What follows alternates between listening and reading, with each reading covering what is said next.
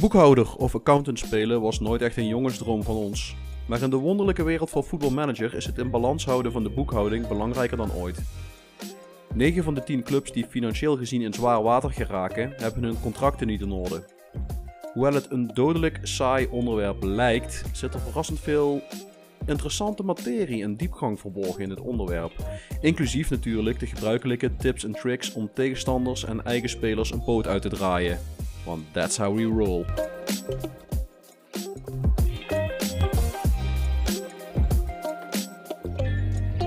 De Football Managers United podcast. Hallo lieve luisteraars en welkom bij alweer een nieuwe aflevering van de Football Managers United podcast. Mijn naam is Guido en vandaag zijn Erik en Tim de Aguero en Prupper bij mijn voortijdig beëindigde voetbalcarrière als prof. Nou, dankjewel. Ja. Ben ik toch liever Prupper dan Aguero, als ik dan toch mag kiezen? Ja, echt? Aguero heeft weer op WK's gespeeld, op het allerhoogste niveau. Zeker, maar meer de reden waarmee ze stoppen. Dat is waar. Prupper toch iets vrijwilliger. Dat is. Als je moet stoppen vanwege je gezondheid, dan word je daar niet heel vrolijk van. Jullie zijn allebei frequente gasten, dus dat hele voorstelrondje dat gaan we skippen. En we gaan rechtstreeks naar onze eigen saves. En dan gaan we als eerste Tim eens aankijken. Vertel ons Tim, hoe gaat het met de Nation Challenge?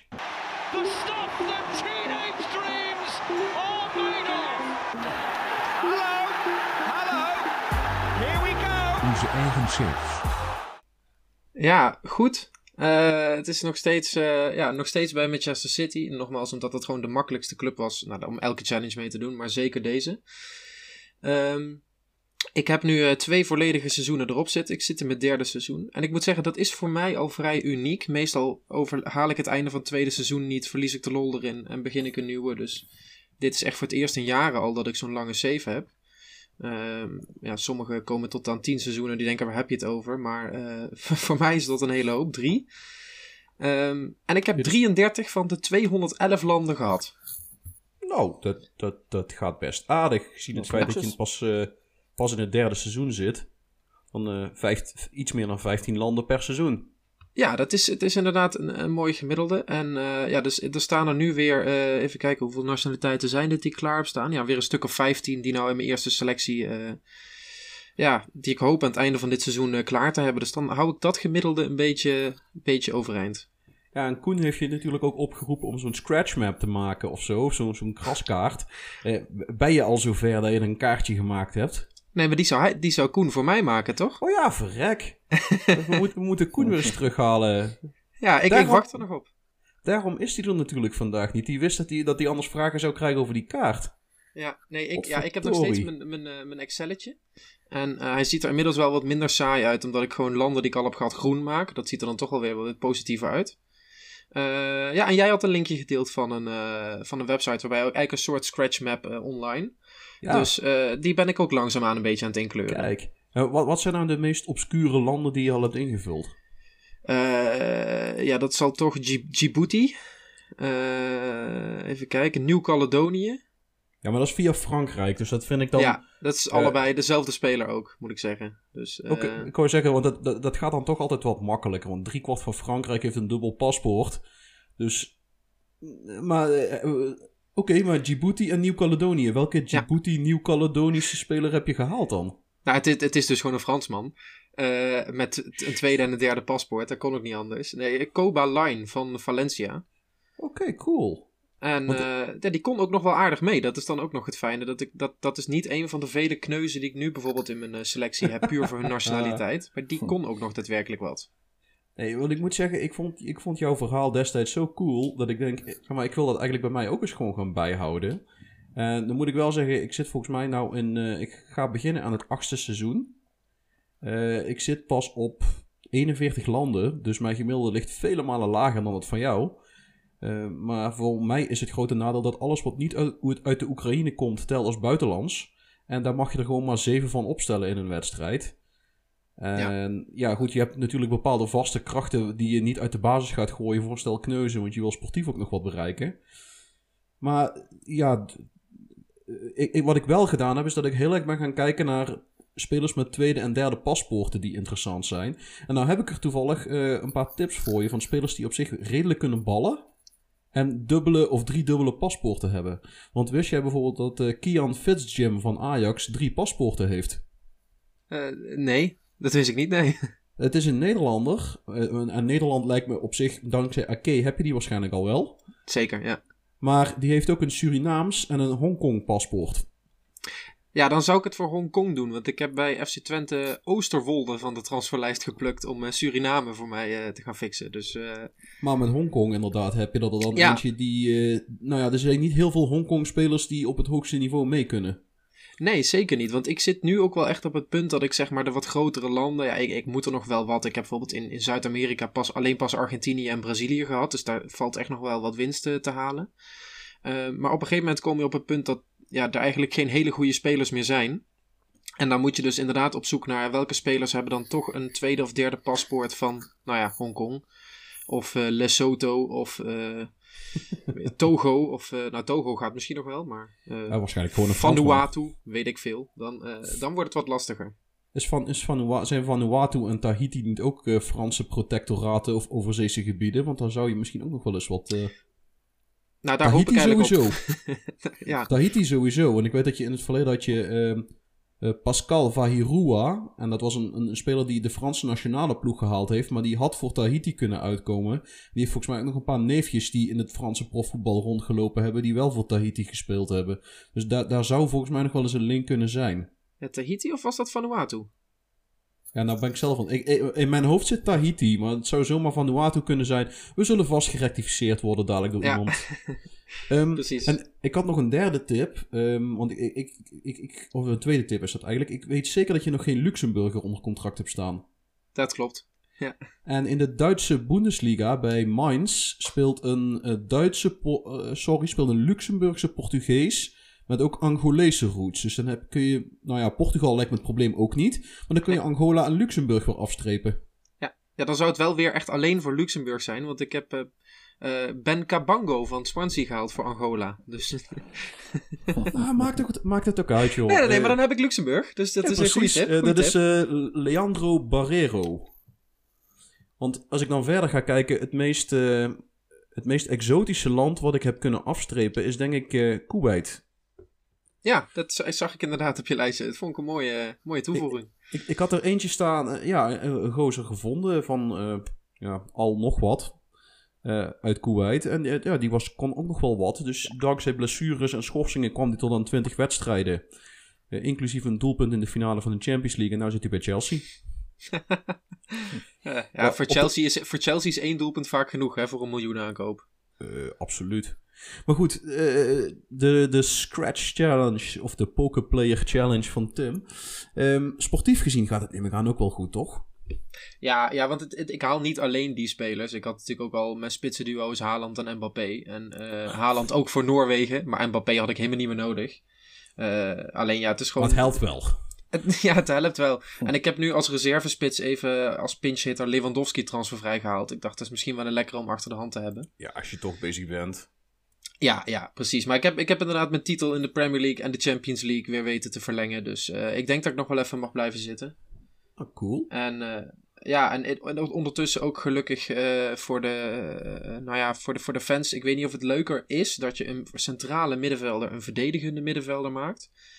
Maar daardoor win ik mijn wedstrijden niet meer allemaal met 5-1 en 6-1. Maar win ik gewoon 5-0 van Tottenham. Dus dat is wel een kleine aanpassing. Maar het scheelt een hoop in de tegengoals.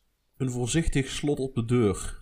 Ja, nu blijven er in plaats van 2 mensen 3 mensen op eigen helft wanneer we aanvallen. En de rest staat in de 16 van de tegenstander. Dus dat is een hele aanpassing voor de jongens.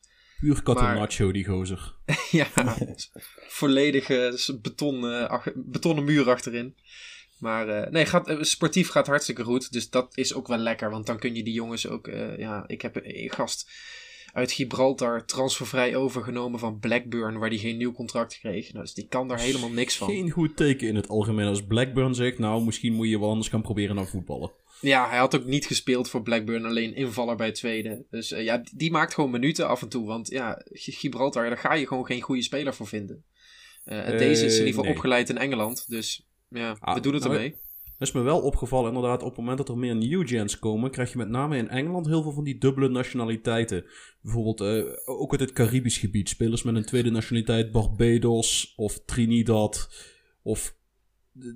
Er komt wel wat interessants door. En ik heb ook wel de spelers gezien met tweede nationaliteit Malta die best goed waren. Dus misschien zit er eens een keer een goede Gibraltenaar. Geen idee. Hoe noem je iemand dat? Erik weet dat vast wel. Hoe noem je ik dacht Gibraltees, maar ik weet het ook niet heel zeker. Nou wil ik het eigenlijk ook wel weten ook. Hoe noem je een inwoner van Gibraltar? En nou, we hebben allemaal onze computer aanstaan. Dus... dan ga ik het verdomme ook googlen ook. Een inwoner van Gibraltar. Gibraltarese. Dus Gibraltarese. Het rolt zo van de tong. Ja. Nou ja, daar hoop ik op een gegeven moment wel op inderdaad. Dat er gewoon wel een keer goede spelers komen. En dat er een keer gewoon een wereldvoetballer komt met inderdaad als tweede nationaliteit Tonga. Dat zou wel lekker zijn. Dan hoef ik me ook niet te schamen dat ik dat soort spelers opstel. Ja, snap ik. Maar nou, heel veel succes in ieder geval met je Scratch Challenge. Dan gaan we naar... ik ga proberen om het weer goed uit te spreken. OHL. Ja, het is goed uitgesproken, maar ik ga je toch moeten teleurstellen. Want ik heb eigenlijk niet meer verder gespeeld met OHL. Maar ik ben een nieuwe uitdaging aangegaan. En, vertel. Ja, ik had eigenlijk wel weer heel veel zin. Ik heb vorig jaar ook de U-Challenge gedaan. En ik had wel heel veel zin om die weer te proberen. Dus daar ben ik voor gegaan. Maar met welke club, Erik? Nou, daarvoor ga ik je hulp een beetje vragen. Ik heb het in de chat gezet. Dus dat is eigenlijk de naam van mijn nieuwe club. God. Chojniczanka Chojnice. Is dat Pools? Ja, inderdaad. Chojniczanka Chojnice. Het rolt zo van de tong. Ja, inderdaad. Het is niet de makkelijkste naam. Maar drink je dan eerst een halve fles wodka voordat je gaat spelen... om die naam gewoon beter uit te kunnen spreken? Ja, dat is het voordeel. Omdat het een computerspel is, hoef je hem niet uit te spreken. Hè? Je kunt gewoon op knopjes klikken. Maar de reden dat ik die club gekozen heb... is eigenlijk puur omdat ze in FM wel mooie clubkleuren hebben. Ook de beste reden ooit. Ja, dat dacht ik ook. Alleen als je dan dus de U-Challenge doet... kan het daarna wel eventjes tegenvallen. Want als je dan naar de selectie kijkt... en je komt erachter dat je geen keeper hebt... dan wordt het al iets moeilijker. Ja, want als je dan de grijze spelers van de club... een contract moet gaan aanbieden... dan word je er in het algemeen ook niet heel veel beter van. Ja, gelukkig heb ik in de reserves... heb ik nog een 19-jarige keeper gevonden... die er toch iets van kon. Die had 2 handen. Ja, zoiets. Inderdaad, ja. Dus ja, die heb ik er dan maar ingezet. Ik had ook nog een tweede keeper gevonden... ook in de tweede. Die heet dan Lewandowski... Maar die kan er niet veel van. Als hij net zoveel doelpunten maakt als zijn illustere naamgenoot... dan moet je hem snel tussen de palen uithalen, ja. Ja, inderdaad. Ja, hij doet voorlopig nog helemaal niks. Hij zit enkel maar op de bank. Maar ja, ik heb eigenlijk gewoon dat team gekozen... ja, puur voor de clubkleuren. Want toen ik wat verder ging kijken in de selectie... ja, zoals ik al zei, niet echt een goede keeper aanwezig... mijn eerste spits is al 34. Zijn vaste vervanger is 32. Dus dat schiet ook niet echt op voor de U-Challenge. Belangrijke verdedigers ook al 32 en 30. Dus wat dat betreft gaat het nog wel een uitdaging worden, denk ik. Jezus Christus. Ik mis trouwens nog wel een belangrijk detail. Je hebt 2 keer clubkleuren genoemd, maar welke kleuren zijn het? Ja, het is rood en geel. Maar het rode in FM is zo een beetje het rode van Dukla Praag, wat ik wel mooi vind. Zo een beetje Bordeaux-roodachtige. Ja, dat is mooi, hè? Dukla Praag heeft dat Bordeaux-rood, maar dan met goudachtig geel, toch? Ja, daar deed het me een beetje aan denken in FM. Maar als ik dan op Google de club heb opgezocht, is het gewoon eigenlijk... meer Go Ahead Eagle-stijl. Inderdaad, ja. Waar overigens niks mis mee is... voordat we latente Go Ahead Eagles fans vervreemden van deze podcast. Zeker niks mis mee. We hebben niks tegen Go Ahead Eagles... tenzij ze van Fortuna winnen. Maar dat is ook alleen, zeg maar, daar heb ik alleen last van. Maar dat is een...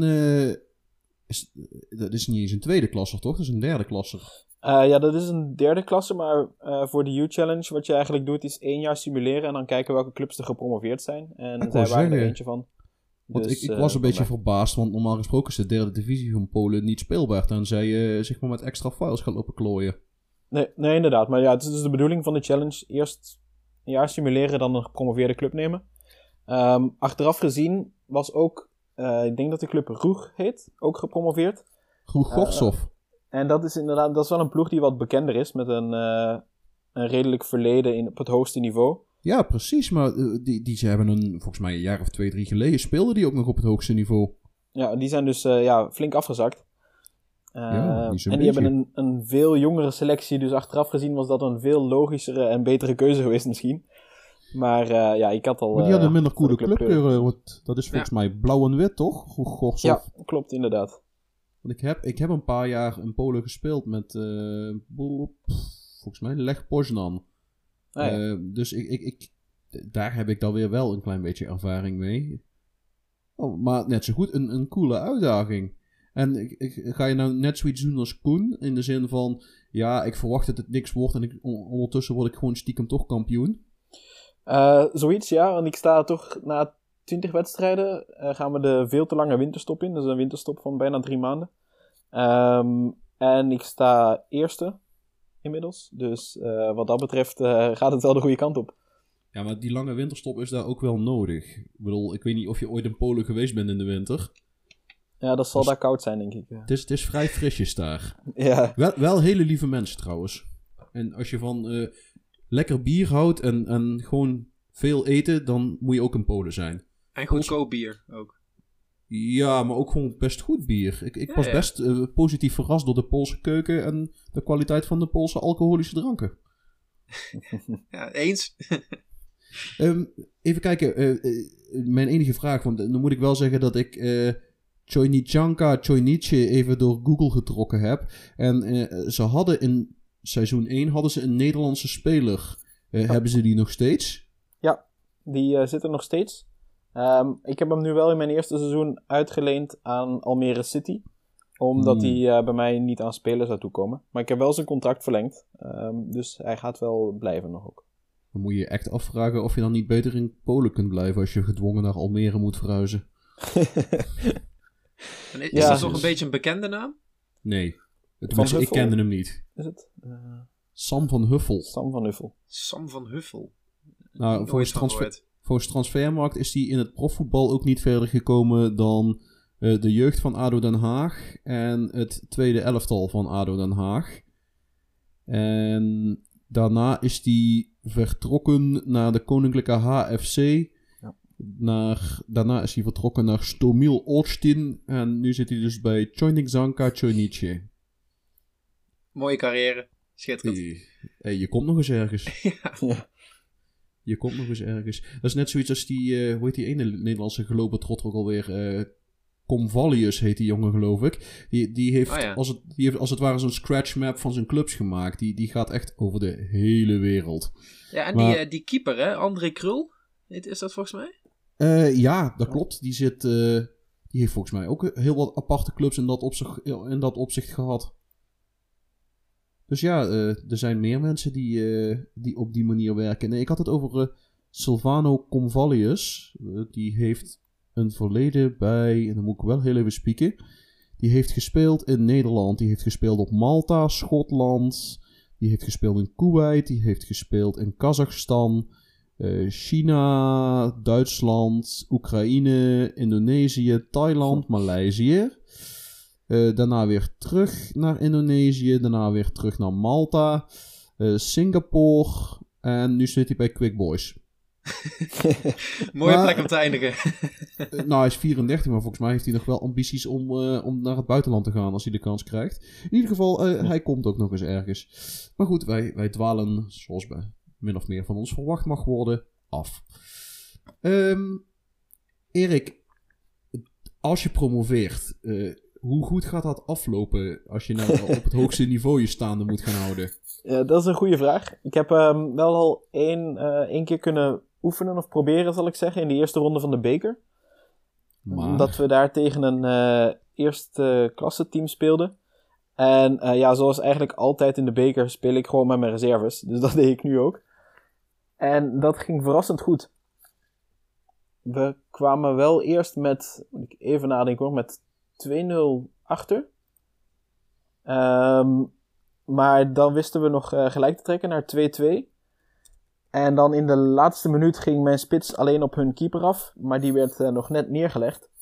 Dus kregen zij een tweede gele kaart. En dus rood. Maar jij geen doelpunt? Nee, inderdaad. Ik geen doelpunt. Dus werd het verlengingen. Daarin scoorden we allebei nog eens. Dus werden de penalties. En met penalties ben ik dan wel door kunnen gaan. Kijk, dat is goed. En ja, ik moet zeggen, tactisch staat het best wel goed. De eerste wedstrijden speelden we heel veel gelijk. Maar nu beginnen we eigenlijk steeds meer te winnen. Na 20 wedstrijden heb ik 12 keer gewonnen en 8 keer gelijk gespeeld. Ik ben trots op je, Erik. Dankjewel, daar doe ik het voor. Je bent snel tevreden, dat merk ik al. Ook niks mis mee verder. We betalen Erik ook alleen gewoon met complimentjes en goedkeuring. Dat is nice change of pace. Tim is veel duurder. Ja, ik wilde net zeggen. Daar kom je bij mij niet mee weg. Nee, dat bedoel ik. Nee, ik heb denk ik in die paar weken heb ik iets meer dan 2 seizoenen afgekregen. Met Dynamo Kiev en Indonesië. Ik beloof dat ik het dit keer in minder dan 10 minuten gedaan krijg. Dynamo Kiev, nou ja, uiteraard kampioen geworden. Want dat doen we gewoon altijd. En het afgelopen seizoen, wat ik vanmiddag heb afgerond, dat was denk ik met afstand het beste seizoen dat ik ooit in Football Manager gespeeld heb, aanvallend gezien. Ik heb daar volgens mij in 9 of 10 wedstrijden de dubbele cijfers gehaald tegen tegenstanders. Met een recordoverwinning van 20-0 in de beker tegen een tweede klasser. En dat was niet eens een of ander... Nee, dat was niet eens in de beker. Dat was in de competitie. Die waren gepromoveerd. Een beetje à la Erik. Zo van, we zitten op het hoogste niveau en nu. En ja, die kwamen tegen onze dodelijke aanvalslinie te spelen. En dat ging heel erg slecht voor ze. Nou heb ik ook het idee dat mijn speelstijl sinds, nou ja, een weekje of zo stukken beter werkt. En dan weet ik ook dat SI volgens mij een kleine patch er tegenaan gegooid heeft. En daardoor werkt mijn speelstijl eigenlijk beter. Want ik heb het ook al eens volgens mij eerder besproken dat ik spelers, nou met name de backs, als ik ze opstel, of de wingers de opdracht geef om naar binnen te komen en crosspasses over de top te spelen. En nou, voorin heb ik vooral hele snelle jongens inderdaad, die ook nog wat met een bal kunnen. En die komen zo vaak alleen op de keeper, dat is echt niet normaal meer. Mijn topschutter is een Schot, Stephen Campbell, een regen, of newgen moet ik eigenlijk zeggen. Die heeft dit seizoen in alle competities heeft hij 84 doelpunten gemaakt. Zo. Nou, ik zal het je nog bonter maken, want... in Europa was hij op zich deed hij het niet eens slecht en liep hij ongeveer 1-op-1. Maar als ik het puur alleen over de competitie heb, bekerduels niet meegenomen, heeft die jongen 53 keer gescoord in 29 competitiewedstrijden. Nou, je speelt maar 30 competitiewedstrijden in de Oekraïne.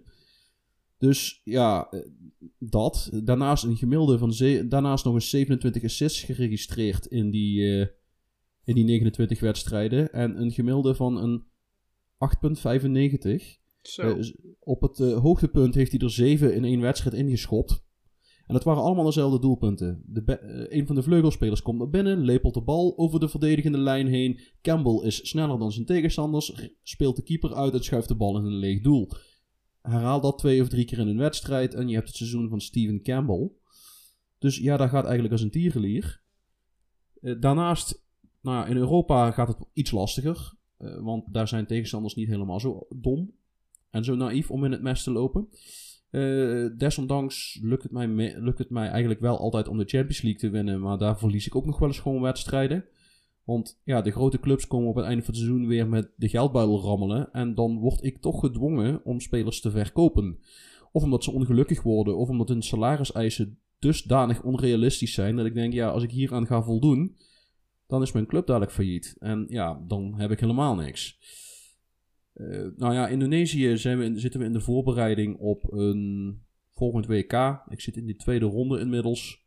De eerste kwalificatieronde is gewoon niet leuk. Dan speel je tegen kanonnenvoer. Dan win je elke wedstrijd met 5, 6, 7, 8 doelpunten verschil. En dan is het meer een kwestie van hoeveel doelpunten kunnen we aan aanvallers maken. Waardoor ze in de buurt van het record van Ali Daei en Cristiano Ronaldo kunnen komen. Ik had al kort aangegeven dat ik ook inderdaad met die challenge van Tim begonnen ben. Van die scratch maps. En dan moet ik wel zeggen dat ik zit pas op 41. Maar ik heb wel hele interessante combinaties klaarstaan in de toekomst. Waaronder een speler uit Estland. En ik hoop eigenlijk binnenkort Zuid-Amerika compleet te maken.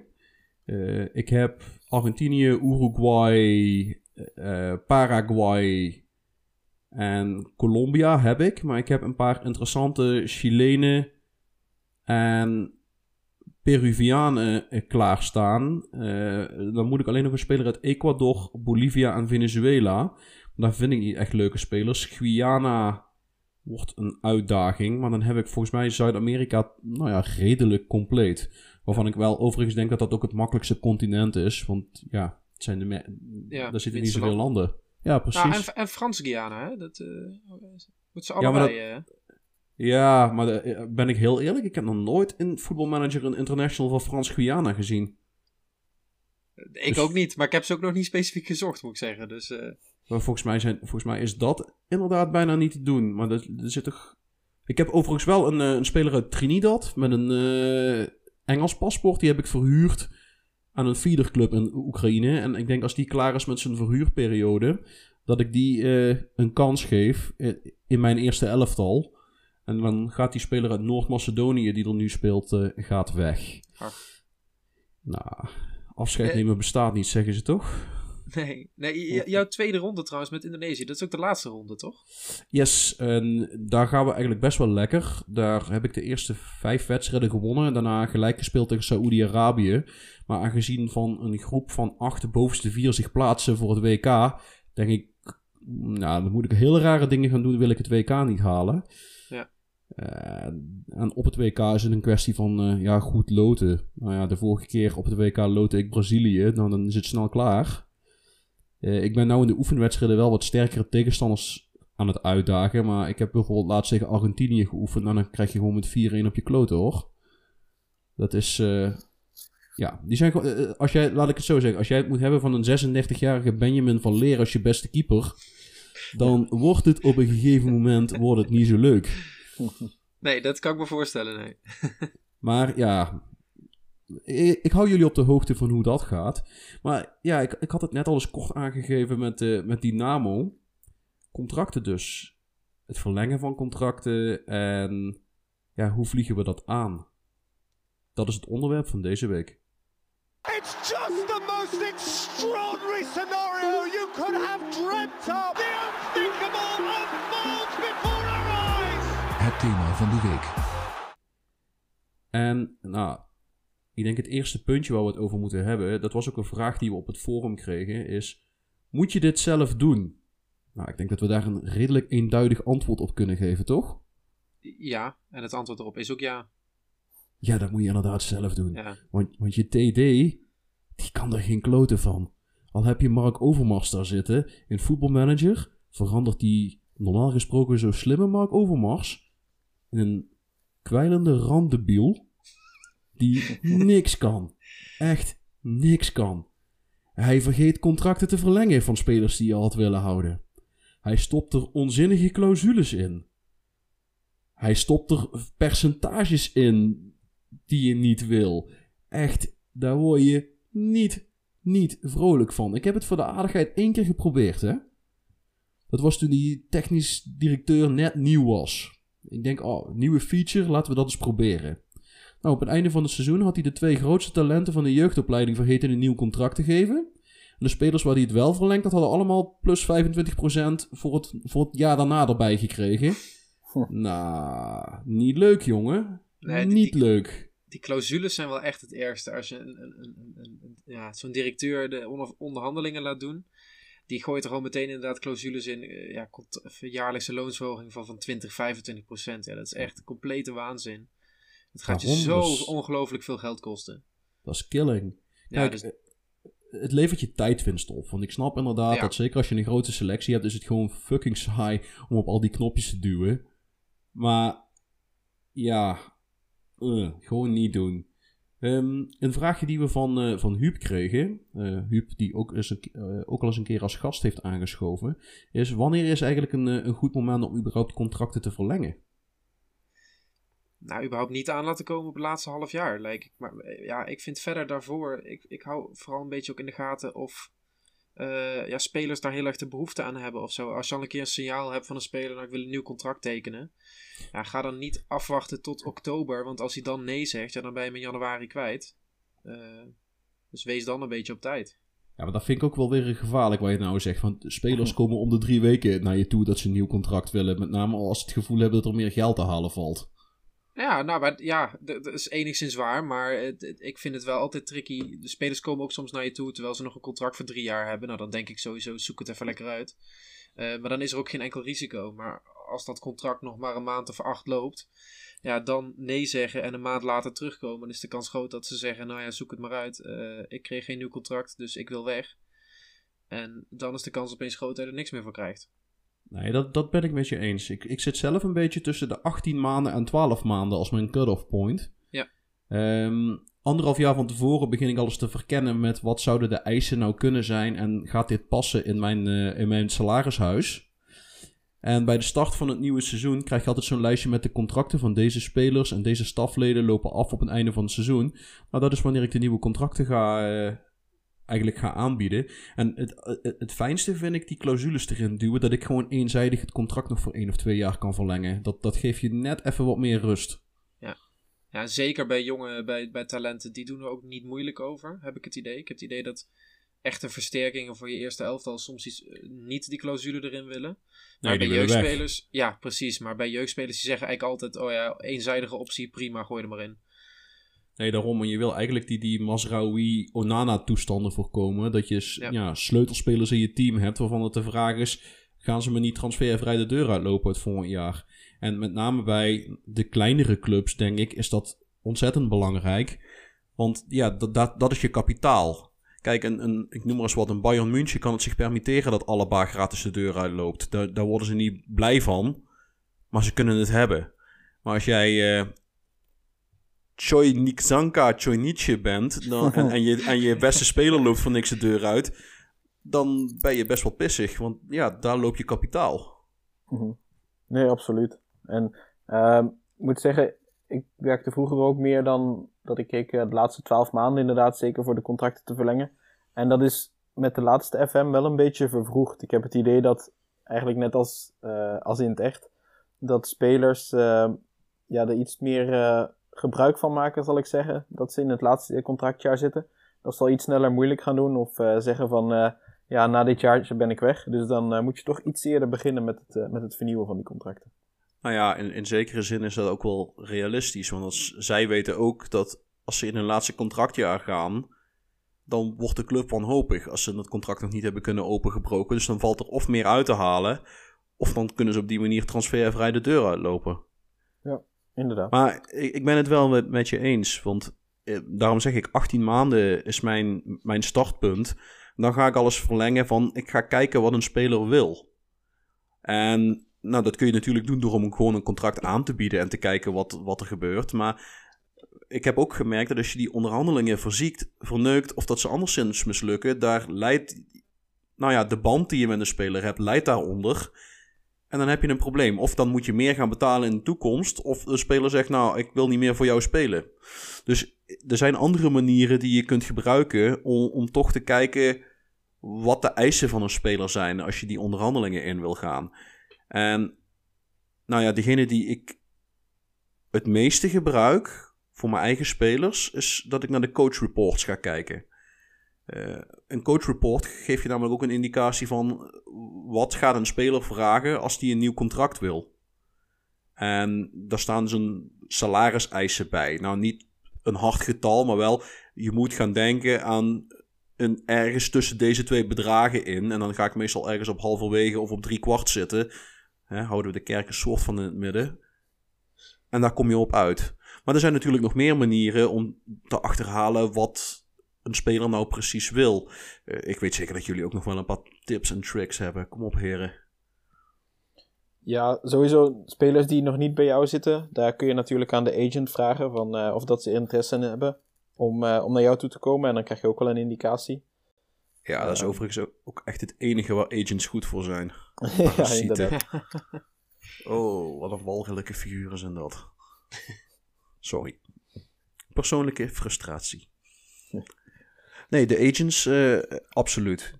En nou, mocht je ooit zover komen dat je een goede band hebt met een agent... God, mij lukt het nooit.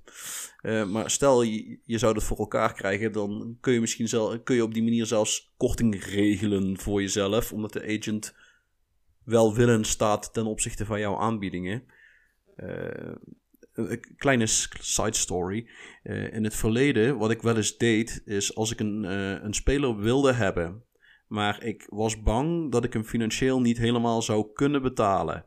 Wat ik dan deed is, dan ging ik kijken bij welke agent zit hij... en welke spelers zitten er nog meer in zijn stal. Dan deed ik op 7 of 8 spelers een bod. Allemaal van die agent. En die agent die vond mij ineens een hele toffe pick... want ik ging 8 spelers kopen die bij hem in de stal zaten. En waar het mij om ging, was eigenlijk 1 man... En als het contract van die vent los was... dan cancelde ik die andere 7-8 transfers. Maar ik had wel die korting binnen op zijn salaris. Dan moet ik wel zeggen, dat is een jaar of 3-4 geleden. Ik weet niet of dat nog steeds werkt. Want tegenwoordig vinden alle agents mij stom. Namelijk omdat ik altijd aan een speler vraag... als hij om een nieuw contract komt zeuren... is het eerste wat ik vraag is... wil je je agent niet ontslaan? Dus de meeste agents vinden mij niet leuk. Nee, maar dat kan ik wel iets voorstellen dan.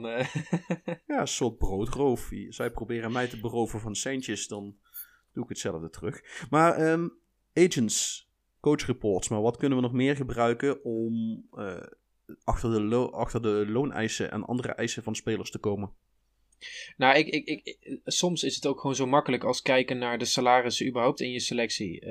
Als je gewoon iemand hebt die... ja, bij zijn rol in het team een heel laag salaris heeft en die vraagt om een nieuw contract, ja, dan kun je waarschijnlijk denken aan iets wat die andere spelers ook verdienen. En dat is dan vaak ook wel waar je ongeveer uitkomt. Absoluut waar. Erik, dan nog een tip voor jou. Jij zit, zeg maar... trouwens, eigenlijk maakt dat helemaal niet uit... want je doet youth only, dus je hoeft geen spelers te kopen. Ja, maar ik heb nog een beetje ervaring van mijn OHL-game natuurlijk.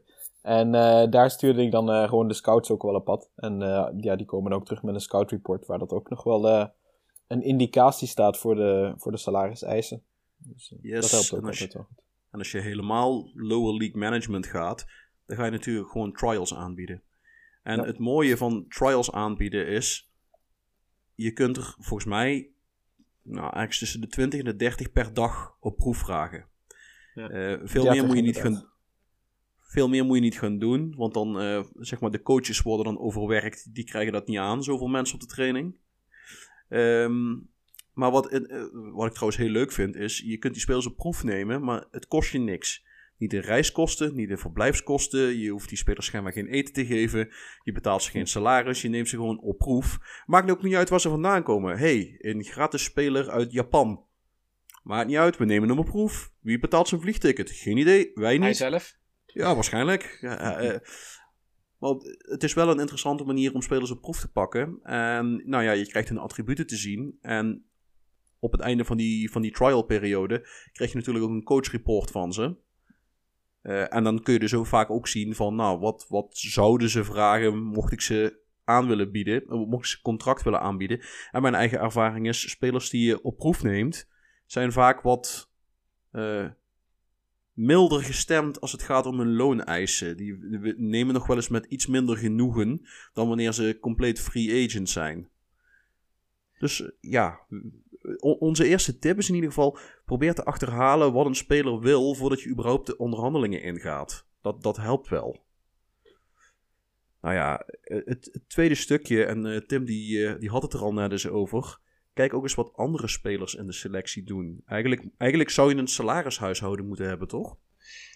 Als je het helemaal netjes doet. Ja, ik heb natuurlijk al een Excelletje voor mijn landen. Maar dan hou jij ook een Excelletje bij voor je salaris of zo. Dan, ja, dat is toch, je moet er op een manier wel overzicht bij hebben. En ik heb natuurlijk makkelijk praten met mijn Manchester City. Want ik bied iemand aan wat ik wil. Want ik heb het geld toch wel. Maar bij de meeste clubs geldt dat gewoon niet. En dan moet je echt wel een beetje op je salaris letten. En en financieel. En daarnaast kan het ook gewoon echt voor scheve gezichten zorgen. Als je iemand een veel te hoog salaris geeft, dan gaat de rest ook zoiets hebben van ja, maar dan wil ik dat ook. En dat kun je op den duur dan ook gewoon niet betalen. Dus ja, hoe minder geld je hebt, hoe strenger je echt moet gaan kijken naar je salarissen. En ja, ook moet gaan kijken wie is gewoon te duur en moeten we misschien om die reden verkopen of zo. Maar het is zonde als je het zelf zo ver laat komen. Absoluut. Sterk nog, ik denk dat het dodelijk is als je het zover laat komen. Ja. Daar ben ik ook heel eerlijk. Ik heb zelf, probeer ik mijn selectie altijd in te delen in, nou, ik hou van hokjes. En ik heb altijd, nou, ik ga uit van een selectie van ongeveer 25 spelers. Het eerste elftal. Dat matcht ook redelijk, want in de meeste landen waar je moet registreren, mag je er toch niet meer dan 25 registreren. Daar ga ik altijd uit van 4 sterspelers. Echt mannen die er bovenuit steken. Dat zijn de dragende spelers van mijn team. Dan ja, een stuk of 5, 6 spelers waarmee ik... Nou ja, dat zijn belangrijke eerste elftal spelers. Oh, dan heb je nog eens 4 à 5 rotatiespelers.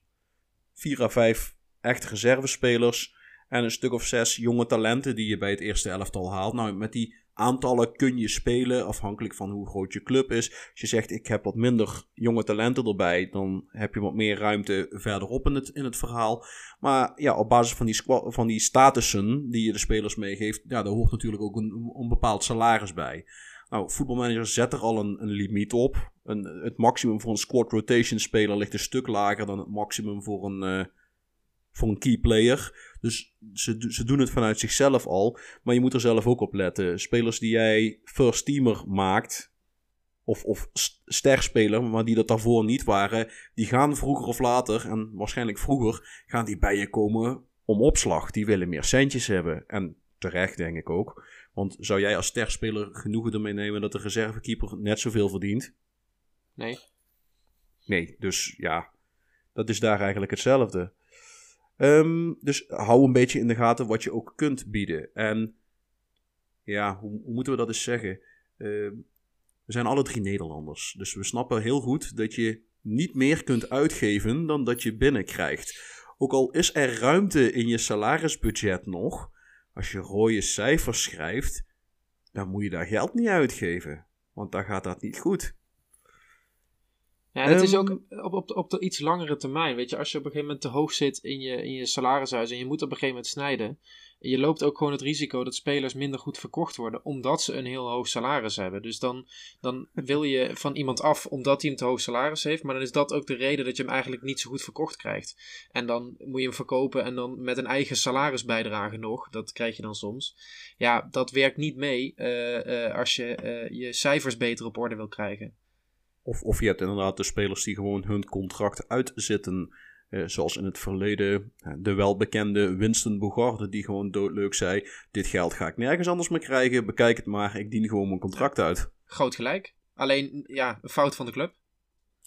Ja, maar nou ja, ik denk dat we nog wel meer real-life examples hebben van ploegen die dat fout doen. Inclusief een bepaalde club die zegt dat ze meer zijn dan een club. Redelijk zuidelijk gebaseerd... zeg me niks. Hebben best wel sterke band met Nederland. Nou, die hebben volgens mij een aantal spelers onder contract staan. Die ze dan nou proberen te slijten. Die veel te duur waren. En daarmee ja, zichzelf min of meer uit de markt prijzen. Want ja, geen hond gaat dat geld aan ze geven. Omdat niet waard zijn of... Nou ja, of zijn wel spelers die op zich sportief wel in de markt liggen. Ik bedoel, er zijn, als we het over bijvoorbeeld Coutinho hebben, dat is echt wel een speler die bij een club terecht zou kunnen. Maar ja, waarschijnlijk moet hij wel in salaris gaan minderen. Want ja, die is voor 120 miljoen binnengehaald of zo. Daar zal ook een passend salaris bij zitten. Ja, dat gaat hij bij een andere club gewoon niet meer krijgen. Ja, en ik denk dat het hetzelfde geldt voor een Miralem Pjanic, die ze weghalen bij Juventus was het. Ja. Die is nou nu weliswaar verhuurd, maar ga er maar vanuit dat Barcelona nog steeds het grootste gedeelte van zijn salaris moet betalen.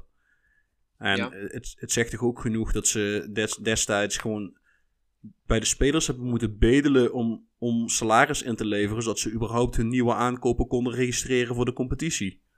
Ja. Ja, maar dat is dus, ja, als je in ieder geval een voetbalmanager-term waar we het net over hadden, dat is dus gewoon wat er gebeurt als je niet op je salarishuis let. En natuurlijk is bij Barcelona wel een heel extreem geval. Maar er zijn echt wel meerdere gevallen van clubs waar ze gewoon ja, niet aan het opletten zijn wat ze überhaupt doen. En daar heb je op de lange termijn alleen maar last van. En andersom Absoluut. Zie je dat eigenlijk ook. Hè? Want als je bijvoorbeeld in voetbalmanager spelers wil halen van een Engelse club, ja, dan kun je er al van uitgaan dat die veel meer salaris gaan vragen dan wanneer dat je een jongen uit de tweede Deense divisie haalt. Die zal veel sneller tevreden zijn. Ja. Jongens die uit Engeland komen, die zijn in het algemeen ja, vaak al onbetaalbaar. Dus zeg maar, dan moet je al in de top van je land zitten en Europees voetbal spelen, wil je in staat zijn om dat soort jongens succesvol een contract aan te bieden. Ik noem maar eens wat, we hebben het in het verleden wel eens gehad over spelers die al op jonge leeftijd naar Engeland vertrekken.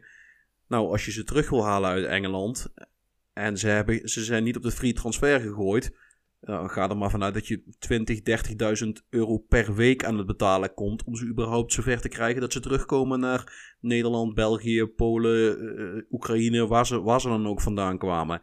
Die zijn een bepaalde levensstandaard gewend en die gaan niet zo snel meer geld inleveren. Nee, en inderdaad, en zeker niet als ze nog gewoon een contract hebben. Kijk, als ze transfervrij zijn, dan zit je vaak al iets lager.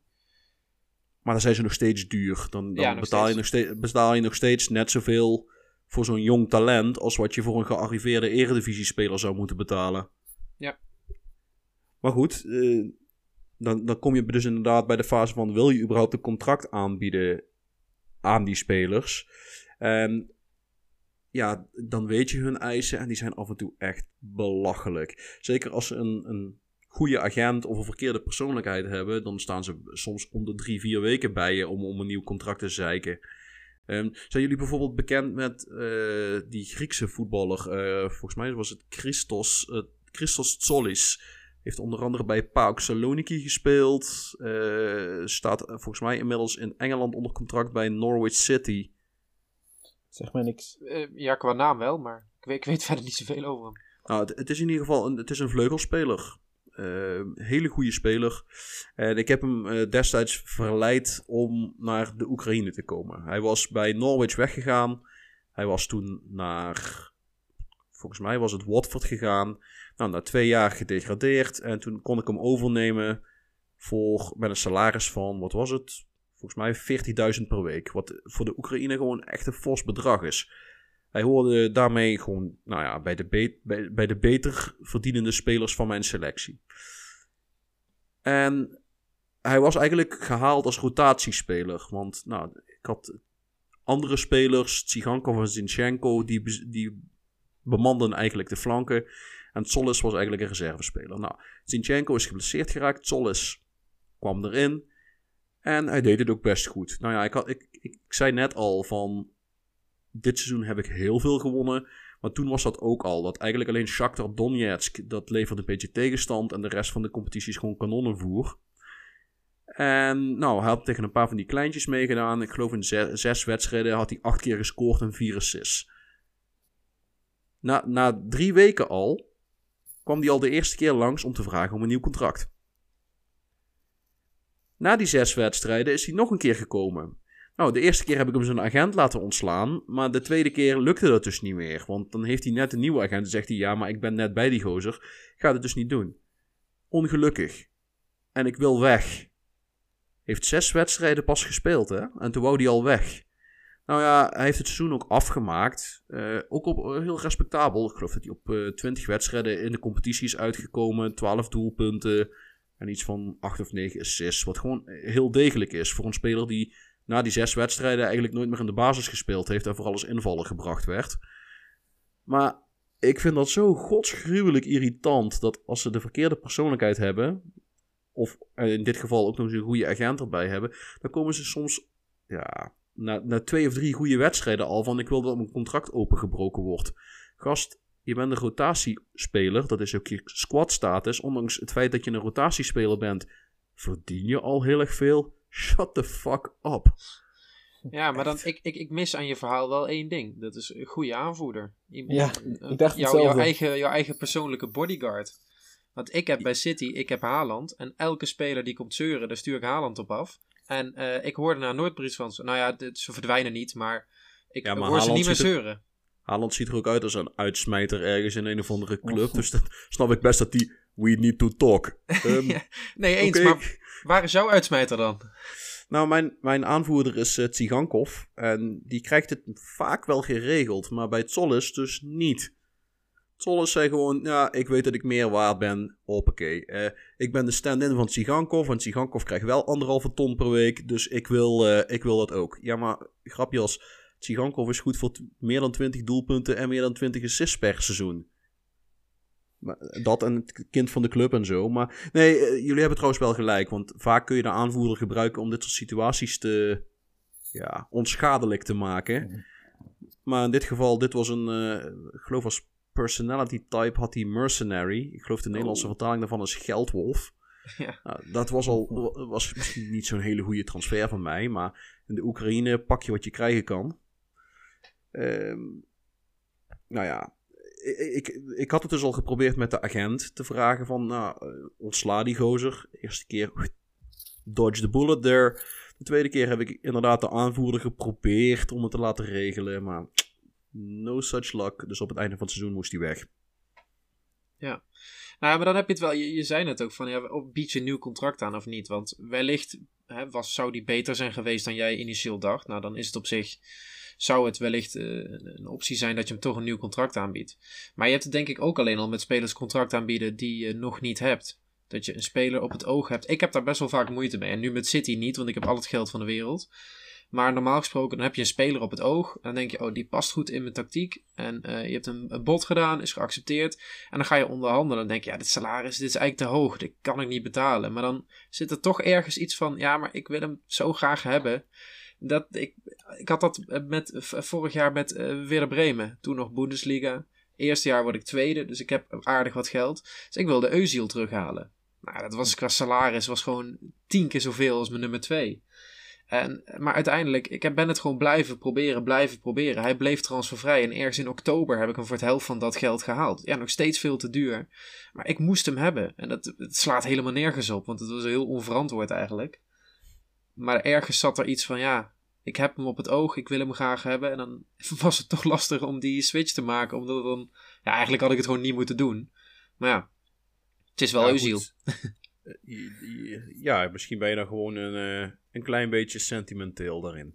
Ja, maar ik kan me ook voorstellen dat als je zo'n verhaal als wat jij hebt, als je dat hebt met een belangrijke speler voor je, dat je dan, kijk, in dit geval een bank zitten, dan zeg je, nou, dan ga je lekker weg.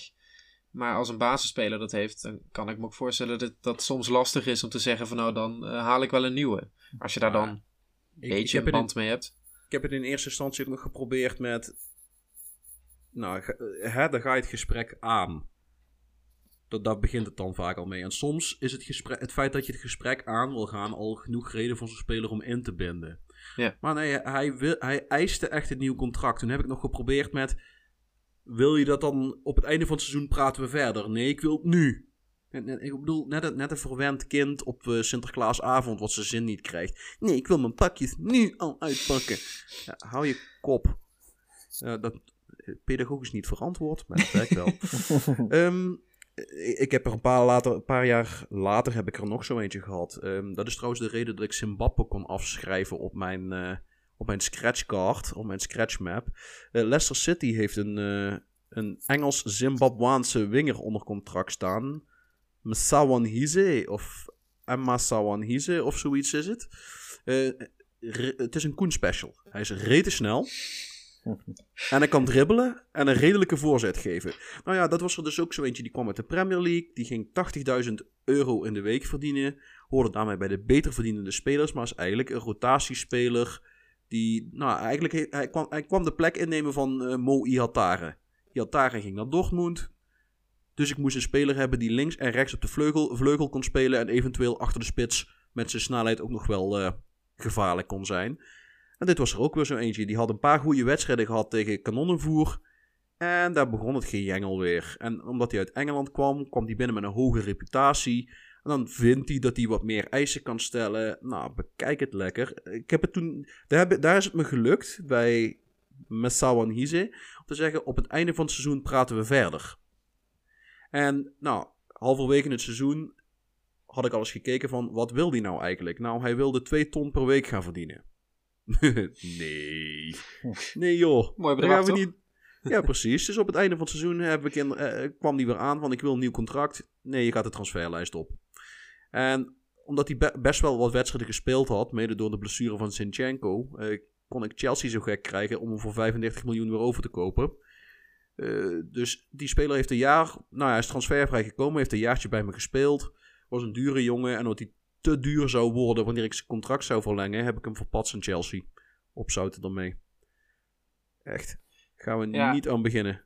Nee, ja, maar het is gewoon lastig. Want het is soms ook echt niet te voorspellen. En dan komt een speler opeens en die heeft eisen. En dan denk je, ja, waar gaat dit naartoe, joh? Waar haal je het ook... Waar haal je het idee vandaan? Ja, precies. Waar haal je het idee vandaan dat ik dit goed zou vinden of zo? Maar... Ja, daarom is het denk ik ook belangrijk om te zorgen dat die spelers nog lang genoeg een contract hebben. Want dan kun je inderdaad, zoals Guido zegt, die spelers nog doorverkopen voor 35 miljoen. Terwijl dat als ze anders bijna uit hun contract lopen, ja, dan moet je kiezen tussen ze gratis laten gaan of te veel betalen. En dan verlies je sowieso natuurlijk. Ja. Biedt eigenlijk standaard contracten van minstens 3 jaar aan. Behalve als een speler boven de 30 is, dan zijn het vaak 2-jarige contracten. Maar nooit contracten van 1 of 2 jaar voor spelers die begin of midden 20 zijn. Dat is vragen om problemen. Ja, maar als we het dan, stel je nou voor, we hebben een speler gevonden die we inderdaad een contract gaan aanbieden. Nou ja, we zeiden net al, probeer voor langlopende contracten te gaan. Voor jonge spelers, wat kortere contracten voor de oudere spelers. We hebben in het begin van de podcast het al eens een keer gehad over de procentuele clausules. Dat we die liever niet hebben. Dat je dan beter een hoger startsalaris kunt aanbieden. Maar wat zijn nou echt zaken waar je enorm mee moet uitkijken bij die contracten? Want er zijn er denk ik wel wat waar je echt mee uit moet kijken. Ja, absoluut. Ja, het allereerste wat ik doe is sowieso die percentages. Zeker de jaarlijkse salarisverhoging eruit halen. En verder moet je heel erg oppassen met zowel de bonussen als premies. Wedstrijdpremies, doelpuntenpremies. Ook niet ingevallen reservepremies. Ja. Waar dat je echt gewoon... Ja, daar betaal je je blauw aan spelers die alleen maar op de bank zitten. Ja, daar moet je echt heel erg mee oppassen. Dan kun je beter iets minder extreem afdingen in het gewone basissalaris. En dan zoveel mogelijk van die premies eruit halen. Ja, en je kunt er ook een beetje mee spelen. Hè? Tenminste, als je een speler hebt die, waarvan je weet dat hij heel veel gaat spelen. Ja, geef die gewoon een hogere premie voor ongebruikt op de bank zitten. En geef je tweede keeper gewoon een hele hoge premie voor het spelen van een wedstrijd. Want die gaat hij in principe niet spelen. Natuurlijk als er iets geks gebeurt met je eerste keeper. Maar in principe zit hij ongebruikt op de bank. Heeft hij die premie wat lager en een hele hoge wedstrijdpremie, dan kost het je niet zoveel aan het einde van de rit. Dus daar kun je wel een beetje mee spelen. Alleen het is soms gevaarlijk wanneer je spelers hebt waarvan je het eigenlijk... Ja, die inderdaad wat roteren tussen basis en bank. Ja, dat kan je gewoon heel veel geld gaan kosten als je die premies niet goed hebt ingeschat. Ja, ik geloof dat Lem... ook wel bekend van eerdere optredens hier in de podcast, waarvan eentje dat hij vergeten was om het geluid aan te zetten. Sorry Lem. Die heeft eens een keer heeft ook eens wat rekenvoorbeeldjes erbij gemaakt. Het laatste wat hij gemaakt had was een rekenvoorbeeldje met Man United. Met hun basis 11 spenderen ze per wedstrijd €286.000 aan appearance bonussen. Dat is zonder de wissels mee te nemen. Dus bijna 3 ton... per wedstrijd, puur en alleen aan de bonussen van spelers die opgesteld worden. Ja. En dat staat nog los van eventuele doelpunten die ze maken, van assists die ze leveren, van wel of geen tegendoelpunten te krijgen. Dan zei hij, nou, als je dan vervolgens ook nog eens gaat kijken naar wisselspelers, die je gaat inbrengen. Dan kan dat bedrag oplopen tot 350.000 per wedstrijd. En nou, spelers die je niet in kunt brengen hebben vaak zo'n unused subbonus, die dan vaak ook eens 10.000 tot 20.000 euro per speler bedraagt.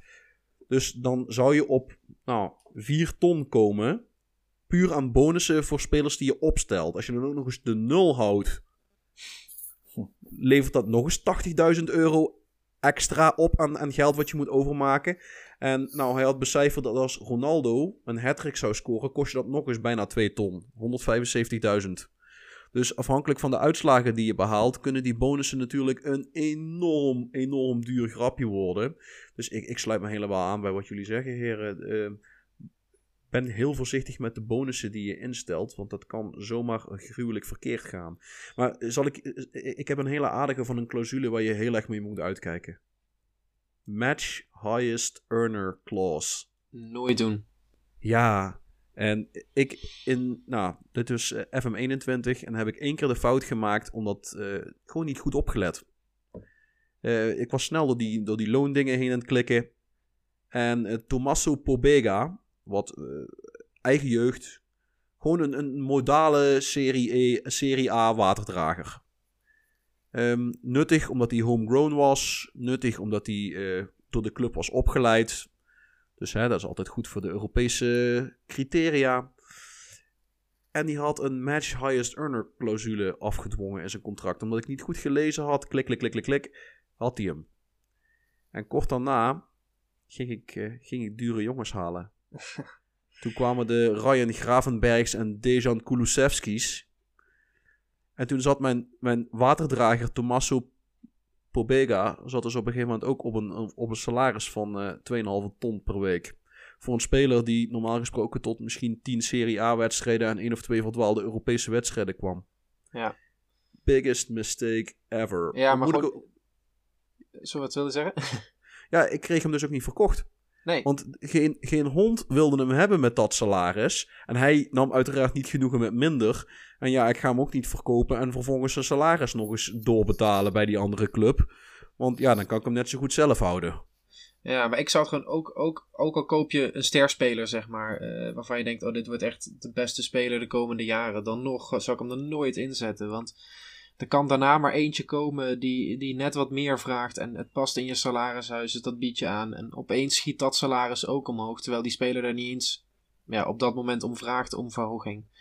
Dus dat is echt... Ja, en het moet helemaal niet voorstellen dat meerdere spelers in je selectie dat hebben. Nou ja, laat staan als je een club in opbouw bent. Want dan kan een sterspeler in het eerste seizoen, misschien in seizoen 3, niet meer dan een rotatieoptie zijn. Maar als hij die clausule nog heeft, dan gaat hij... Nou ja, met het groeiende salarishuis blijft hij meegroeien als sterspeler. En dan heb je het over hele dure dingen. Nou ja, andere dingetjes waar je mee moet uitkijken bij contracten verlengen zijn gelimiteerde afkoopsommen. Soms kom je er niet aan uit. Dan wil een agent dat vast erin hebben, maar dan probeer hem dan in godsnaam maar zo hoog mogelijk te krijgen. En in sommige landen is het uiteraard verplicht om ze op te nemen. Spanje en Brazilië zijn landen waar het verplicht is om voor de interne markt een gelimiteerde afkoopsom op te nemen. En dan zie je af en toe ook belachelijke bedragen. 300 miljoen voor een rechtsback. En dat is dan waarschijnlijk bedoeld om andere clubs mee af te schrikken. Weet ik veel waarom dat ze het doen. Maar dat was die 222 van Neymar ook ooit, hè? Ja, maar het enige verschil is dat het dus daar wel uitkwam. Dat bleek toch niet hoog genoeg te zijn. Nee, dat was ook het belachelijke transfer, man. Nee, het is sowieso die contracten, daar kun je echt... Ik heb het gevoel dat als je goed oplet, clausules, premies, als je daar goed mee oplet en gewoon de juiste dingen aan en uitzet en de juiste dingen schuift en desnoods een iets hoger salaris, een iets hogere tekenbonus om die clausules weer iets omlaag te krijgen, dan kun je aan het einde van het seizoen misschien genoeg overhouden dat je gewoon bij wijze van een speler extra zou kunnen halen. Maar dat is echt... Dat kost tijd en daar moet je ook echt wel een beetje in verdiepen. Door ook gewoon die bedragen naast elkaar te leggen. Dat je ook weet hoeveel een wedstrijdpremie nou daadwerkelijk is. Niet dat je denkt van dit is niks. En dat het over een heel seizoen best wel heel veel geld blijkt te zijn. Al die kleine druppeltjes die kunnen bij elkaar nog optellen tot een hele volle emmer. Ja, precies. En soms heb je het geluk en dan ben je met een hele domme challenge bezig. Dus zet ik wel eens in contracten van spelers dat ze bij 25 wedstrijden een hoger salaris krijgen. Nou, verder dan 20 komen ze niet, want dan verkoop ik ze weer. Ja, dat geluk moet je soms hebben, maar bij de meeste clubs werkt dat niet zo. Nou ja, tenzij je Yusuf Demir bent en een transfer zou krijgen bij 10 gespeelde wedstrijden en nou gewoon weet en nooit bespeeld. Dat je tot het eind van januari geen 10e wedstrijd aan het spelen komt. Nee, ja, precies. Maar het is, er valt echt heel veel geld te winnen als je gewoon heel goed oplet. Daar lukt het trouwens ook soms. Dat is toevallig nu bij die keeper die ik in de tweede had gevonden. Die had een clausule in zijn contract staan dat hij na 15 wedstrijden meer ging verdienen. En toen heb ik hem na 14 wedstrijden een nieuw contract aangeboden. En dat was dan een veel lager basissalaris. Dus dat is ook wel iets om op te letten. Absoluut. En nou, een van die dingetjes die ik zelf wel eens erin sneak... is spelers zijn altijd gevoelig voor die clausules. En dan bied ik ze altijd een clausule aan dat ze voor heel weinig geld weg mogen bij degradatie. Ja. Maar ik ben heel eerlijk, ik ben nog nooit gedegradeerd. In al die jaren.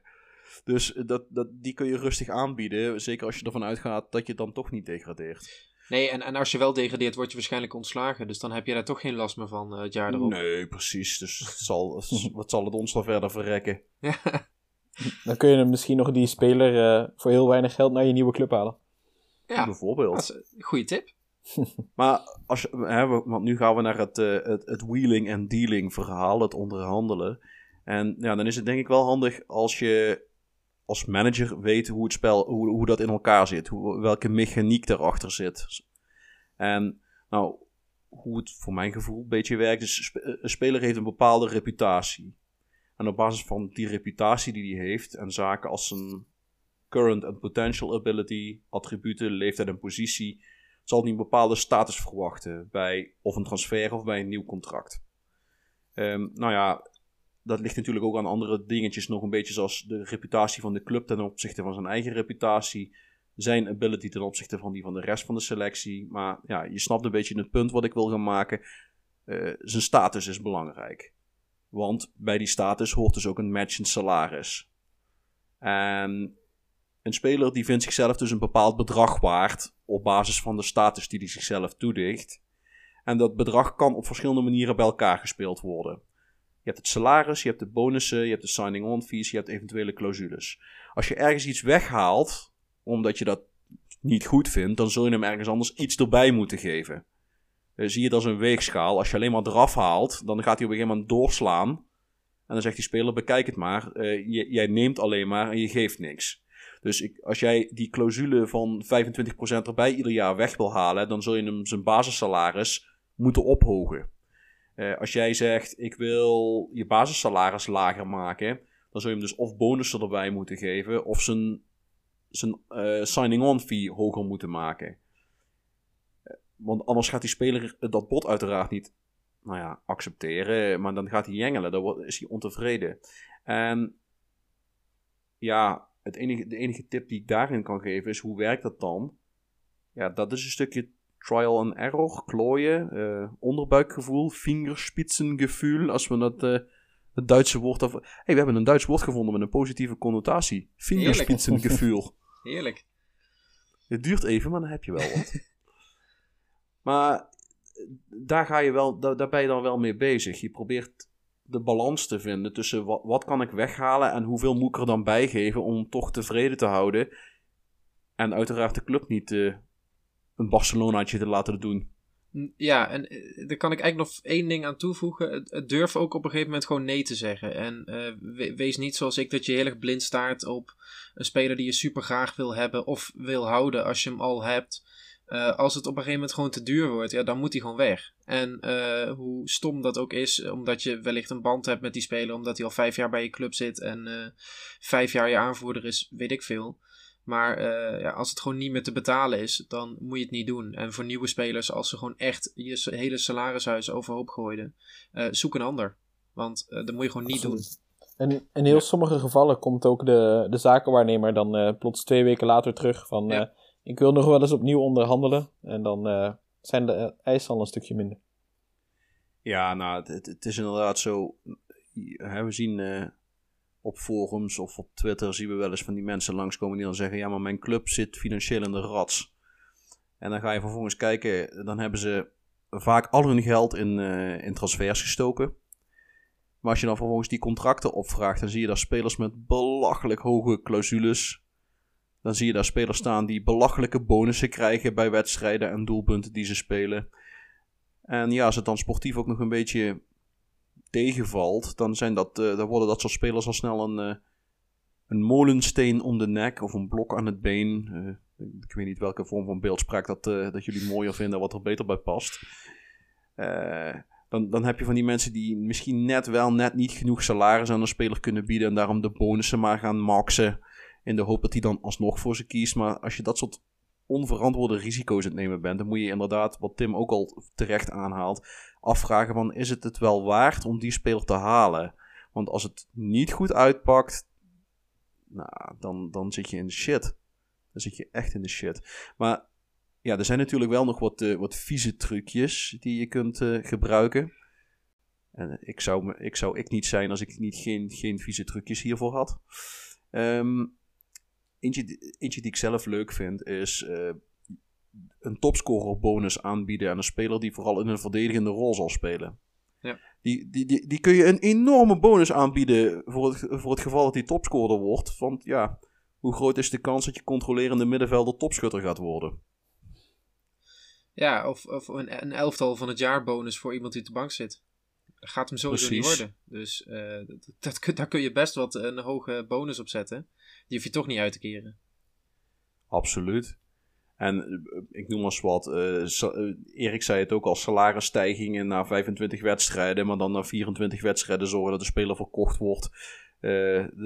Dat soort geintjes, die pakken gewoon hartstikke leuk uit. En dat zijn de... Ja, zullen we het gewoon de slimmigheidjes en handigheidjes noemen die je als manager kunt inzetten? Ja, anders klinkt het ook zo negatief. Ja. Daarom. Dan hoeven we niet te doen aan schadenfreude. Om er nog eens een Duits woord tegenaan te gooien. Heren, daarmee het thema van deze week, wat in eerste instantie best droog lijkt, best op een leuke manier besproken hebben, toch? Als we het zelf mogen zeggen, absoluut. Nou ja, zeker. Laten we onze eigen waren dan ook gewoon keuren. En laten we dat gewoon zeggen, dat wij vinden dat we het goed gedaan hebben. En dan kijken we wel wat de luisteraars ervan vinden en hoe die daarover denken en wat die daarvan vinden. Maar dan gaan we naar de club en de speler van de week over. Brilliant! Just brilliant! He gave that the works! Oh, what about that? What about that? De club van de week. En dan ga ik Erik als eerste aankijken, want die had een club van de week in gedachten. Ja, dus zoals ik in het begin al zei, met mijn eigen save ben ik in het mooie Polen aanbeland. En daar kwam ik een club tegen. En zeker in deze tijden heeft hij toch wel een naam die doet opvallen. Want dan heb ik het over Corona Kielce, is het denk ik? Ja, Corona Kielce zal het zijn. Dat is een Poolse voetbalclub uit de stad Kielce. Corona betekent blijkbaar kroon. En dat staat ook in het logo.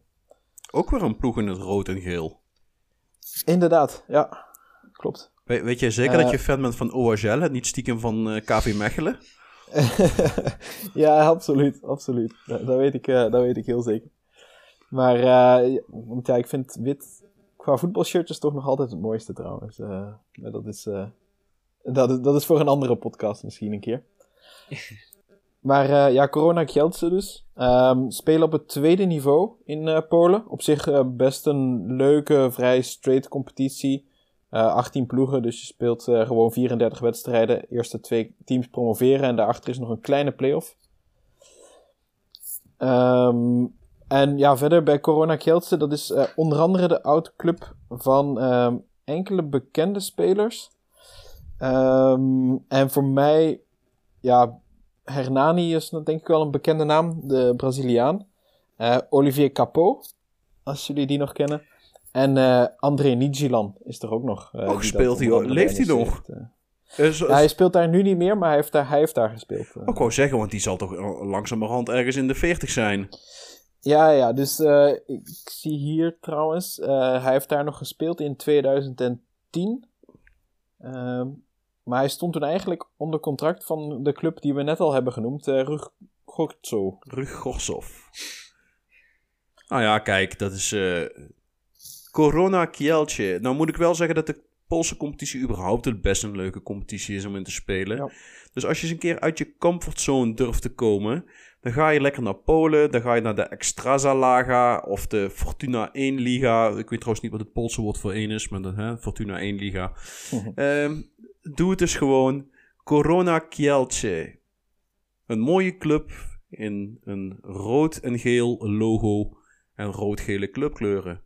En dan kijken wij ook Tim eens aan, want met dit thema en dit onderwerp is er eigenlijk maar één speler die we vanuit een soort schadenfreude kunnen uitroepen tot speler van de week. What is going on here? He's done it again! Oh, genius! Absolute genius! De speler van de week. Ja, en het leuke is, we hebben eigenlijk alle facetten waarom we deze speler daarvoor kunnen kiezen, hebben we eigenlijk al benoemd. We hebben Winston Bogarde al benoemd en we hebben Barcelona al benoemd. Dus dan kun je het alleen maar over Samuel Umtiti hebben, denk ik. Het voorbeeld van een speler die zegt, ik heb een salaris, niemand anders gaat mij dat salaris bieden. Waarom zou ik in godsnaam vertrekken naar een andere club? En terwijl de club hem totaal niet meer wil hebben. Niemand heeft er behoefte aan dat hij blijft. Maar ja, hij gaat niet weg. Nee, en in Football Manager zou je daar natuurlijk zwaar misbruik van kunnen maken door die speler te huren. Dan heb je hem een jaartje of een halfjaartje onder contract staan. En je kunt ervan uitgaan dat Barcelona nog steeds het grootste gedeelte van zijn salaris betaalt. Ja, want anders... er is niemand anders die voor hem aan gaat kloppen dan. Als ze het hele salaris moet overnemen. Ik ben wel benieuwd wat Newcastle United gaat doen. Maar niet Umtiti halen, denk ik. Weet ik niet. En Umtiti wil het ook niet. Want die schijnt dus gezegd te hebben dat hij per se naar een club wil die Champions League speelt. Nou, dat vind ik... Ja, dan Newcastle kan een championship worden. Dus... Ja, precies. Champion zit erin. Dus in principe, wie weet snapt hij het niet. Ik ben wel heel erg benieuwd inderdaad naar... wat gaan die dit transferwindow doen? Want als ze dat niet heel snel geregeld krijgen... dan gaat het hem niet worden. Ze hebben een nieuwe rechtsback, hè? Dat zijn ze in ieder geval mee begonnen. Het begin is er. Ja. Het begin is er. Maar goed, ze zouden het salaris kunnen betalen natuurlijk van Umtiti. Maar ja, die schijnt dus echt een lijstje te hebben van iets van 10 clubs waar hij naartoe wil. En ik denk dat geen enkele van die 10 clubs hem op sportieve basis überhaupt al zou willen hebben. Dus ja, die gaat gewoon bij Barcelona blijven. Ja.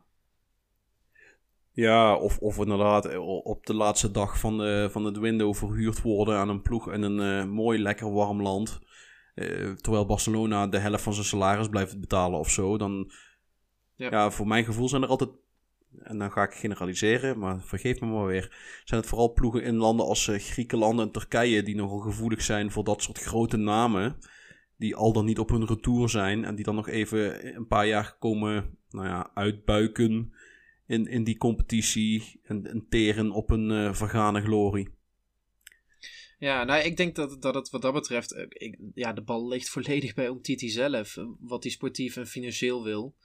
Want er is geen enkele combinatie, er is geen enkele club waar die de combinatie van die twee gaat vinden. Ik denk dat hij sportief gezien heeft geaccepteerd dat hij zijn top gehad heeft. Ook in de nationale ploeg trouwens, want het is niet zo dat Frankrijk een tekort heeft aan talentvolle centrumverdedigers. Dus, niet bepaald.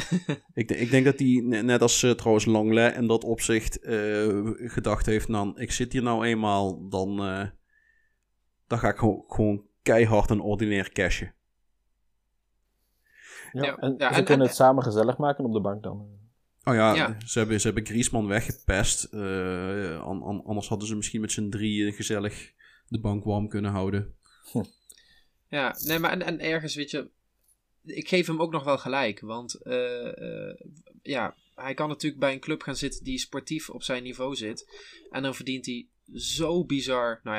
weinig in vergelijking met wat hij nu verdient. Ik bedoel, ik ken genoeg mensen die er een moord voor zouden doen. Maar in vergelijking met wat hij nu elke maand uitbetaald krijgt, is dat natuurlijk een peulenschil wat hij dan krijgt. Ik ga er inderdaad niet van uit dat er een andere ploeg is die zoveel geld voor, nou, ik noem het nou even een modale verdediger. Dat is het niet, want het is gewoon een prima voetballer. Maar het is ook geen absolute wereldtop. Maar hij verdient wel het salaris van absolute wereldtop. En dan kom je toch weer bij dat statusverhaal. Je hebt een speler die gewoon gezien wordt als, nou ja, weet je, als je een top 50 zou moeten maken van talent van centrumverdedigers in Europa, dan zou Umtiti misschien net de top 50 halen. Ja, zoiets. Maar hij verdient een salaris wat behoort bij een speler die in de top 20 of top 10 van die lijst zou staan. Dus het salaris wat hij krijgt matcht niet met de status die hij heeft. En nou, dat heeft hij dan wel heel goed onderhandeld. Dat alweer wel. Complimenten voor de zaakwaarnemer dus. Absoluut. Ik weet niet bij wie die zit. Raiola misschien? Nee, het zal wel niet. Nee, daarmee komen wij denk ik wel aan het einde van deze aflevering weer. Dus lieve luisteraars, wij willen jullie weer bedanken dat jullie allemaal massaal de moeite nemen om iedere woensdag, donderdag of vrijdag weer af te stemmen op onze podcast, op Spotify of waar jullie hem luisteren. Mochten wij ergens een fout gemaakt hebben, en dat gebeurt wel eens, rectificeer ons dan alsjeblieft. Dat vinden wij helemaal niet erg. Sterker nog, wij leren daarvan, wij worden daar beter van. Die waardevolle feedback die kun je met ons delen. Stuur ons alsjeblieft een mailtje op podcast@manunited.nl of je komt onze DM's binnen op Twitter. Vergeet ook niet om op de subscribe-knop te klikken, zodat je elke woensdag gewaarschuwd wordt wanneer we weer een nieuwe aflevering droppen. En nogmaals, bedankt voor het luisteren. De Football Managers United podcast.